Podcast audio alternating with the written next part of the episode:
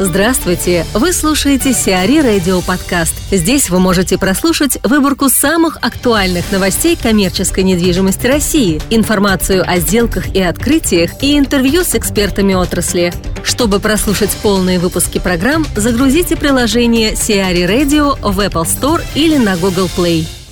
Гуцериевы получат 50,7% МВидео. Финансовая группа «Сафмар» в прошлом БИН семьи Гуцериевых-Шишхановых приобретает 100% акций инвесткомпании Александра Тынкована, Михаила Тынкована и Павла Бреева, основателей МВидео. Таким образом, группе достанется 57,7% акций МВидео по цене 7 долларов за акцию. В соответствии с договором, Софмар также сделает предложение о выкупе доли ритейлера у его миноритарных акционеров – Напомним, Софмар владеет 100% техносилы, а недавно СМИ стало известно о покупке группы сети «Эльдорадо». Елена Стрельцова, генеральный директор оптоклуба «Ряды», рассказывает о специфике оптоклуба, его отдаче и перспективах. Прототипом нашей сети является американская сеть «Костка». Это вторая в мире сеть по обороту и работает она в формате складских клубов. Ее целевыми покупателями, покупателями являются как домохозяйство, так и бизнес. Поэтому э, мы не гипермаркеты, не супермаркет. Мы назвали наш формат, э, ну, практически почти прямой перевод, э, назвали мы его «Оптоклуб». И зарегистрировали это именно как наш формат. То есть э, в названии компании «Оптоклуб ряды» «Оптоклуб» – это название нашего формата.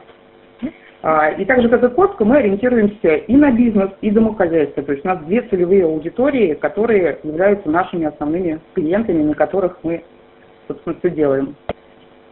А, главная идея формата – это максимальный оборот на позицию при самой низкой оптовой фактически цене на рынке. А, для того, чтобы цена была самой низкой, а, мы делаем очень маленькую наценку, 8-10%. И так и планируем ее удерживать, то есть 10,5% – это целевая э, средняя цена, наценка на товар, маржа. Не наценка, маржа. А, чтобы при низкой наценке быть прибыльными, нам нужно чтобы затраты наши были меньше, чем обычно. Для того, чтобы эти затраты были меньше, нам, соответственно, нужно меньше сотрудников, а, потому что больше половины расходов, э, доля расходов на сотрудников составляет больше половины затрат практически любой компании, розницы в том числе.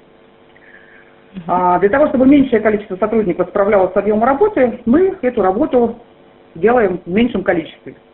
Соответственно, нам нужно делать меньше. Чтобы ее делать меньше, нужно чего-то не делать или делать в меньшем объеме. Ну и, соответственно, резать как бы нужно те работы, которые там не обладают какой-то э, значимой ценностью для покупателей. Поэтому э, первое, что мы сделали, это мы не ставим полки. Если у нас нет полки, э, то, соответственно, нам не нужно выкладывать товар на полки, убирать с этой полки, э, и не нужно такое количество персонала в торговом зале. То есть там значительно меньше людей, и те, кто были э, в автоклубе, они видят, что персонала не очень много в зале находится. А второй пункт существенный тоже, это мы не берем с поставщиков бонусы, а, у нас нет ни бонусов, ни маркетинга, ничего. То есть у нас, а, мы предпочитаем работать по первой цене, на данный момент пока не всегда это удается, но тем не менее. Если у нас нет бонусов, то нам не надо вести их учет. Не надо их начислять, рассчитывать, сверяться, проводить взаиморасчеты и так далее. В результате мне нужно меньше сбуцеров, и у меня более прозрачное управление маржинальностью каждой позиции, потому что ну, не надо ничего там, там вычищать, рассчитывая, сколько же у меня на самом деле маржа по этой позиции. Угу. Следующий пункт – это меньше рекламы и всяких маркетинговых активностей, соответственно, как бы меньше затраты сами на саму эту рекламу и эту деятельность рекламную. Ну и как бы, опять-таки, мне нужно меньше маркетологов, которые всем этим делом занимаются, бесконечно сверяются, договариваются, придумывают, чего-то делают. Еще одним таким важным элементом, который позволяет нам тратить меньше денег а, и обеспечивать меньшую наценку, является ограниченное количество товаров. Оно, с одной стороны, ограничено, вроде как 4000 SKU. Это максимальное в моменте количество, больше которого мы не хотим иметь.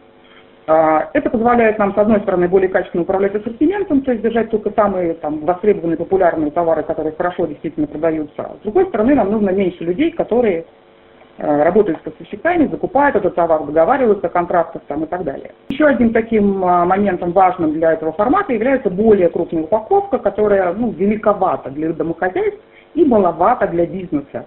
То есть, с одной стороны, она устраивает и тех, и других, но и тем, и другим немножко она неудобна, но в принципе приемлема. И тогда как бы, мы можем отстроиться по ценам, потому что это другая упаковка, более крупная. И э, как бы на кассах пропикать э, за то же время меньше, э, меньшее количество упаковок на, в общем, ту же и даже более крупную сумму. У нас средний чек пока повыше, чем э, сетях. На данный момент мы еще не полностью докрутили наш формат, но мы это обязательно сделаем.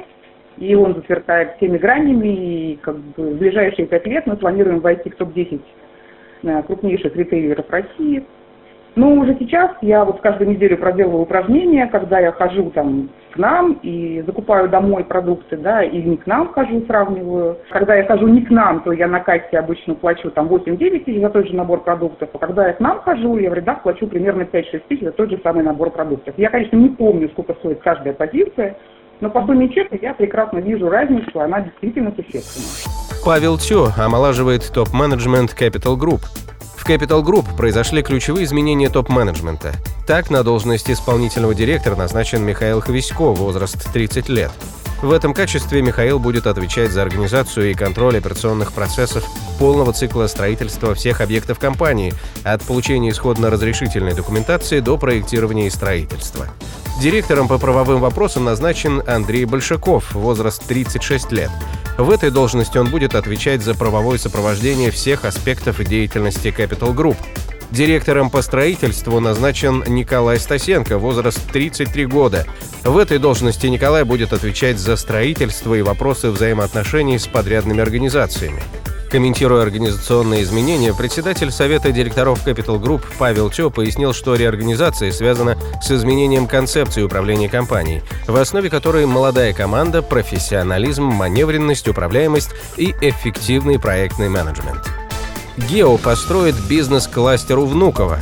ГК «Геодевелопмент» приступила к реализации проекта «Большое Покровское» в 18 километрах от МКАД по Киевскому шоссе, рядом с аэропортом Внуково. Согласно проекту, на 38 гектарах появится бизнес-кластер, объединяющий компании в сферах торговли, медицины, бытового обслуживания, культуры и сервиса. Территория будет размежована на отдельной площадке размером от 40 соток до 5 гектаров.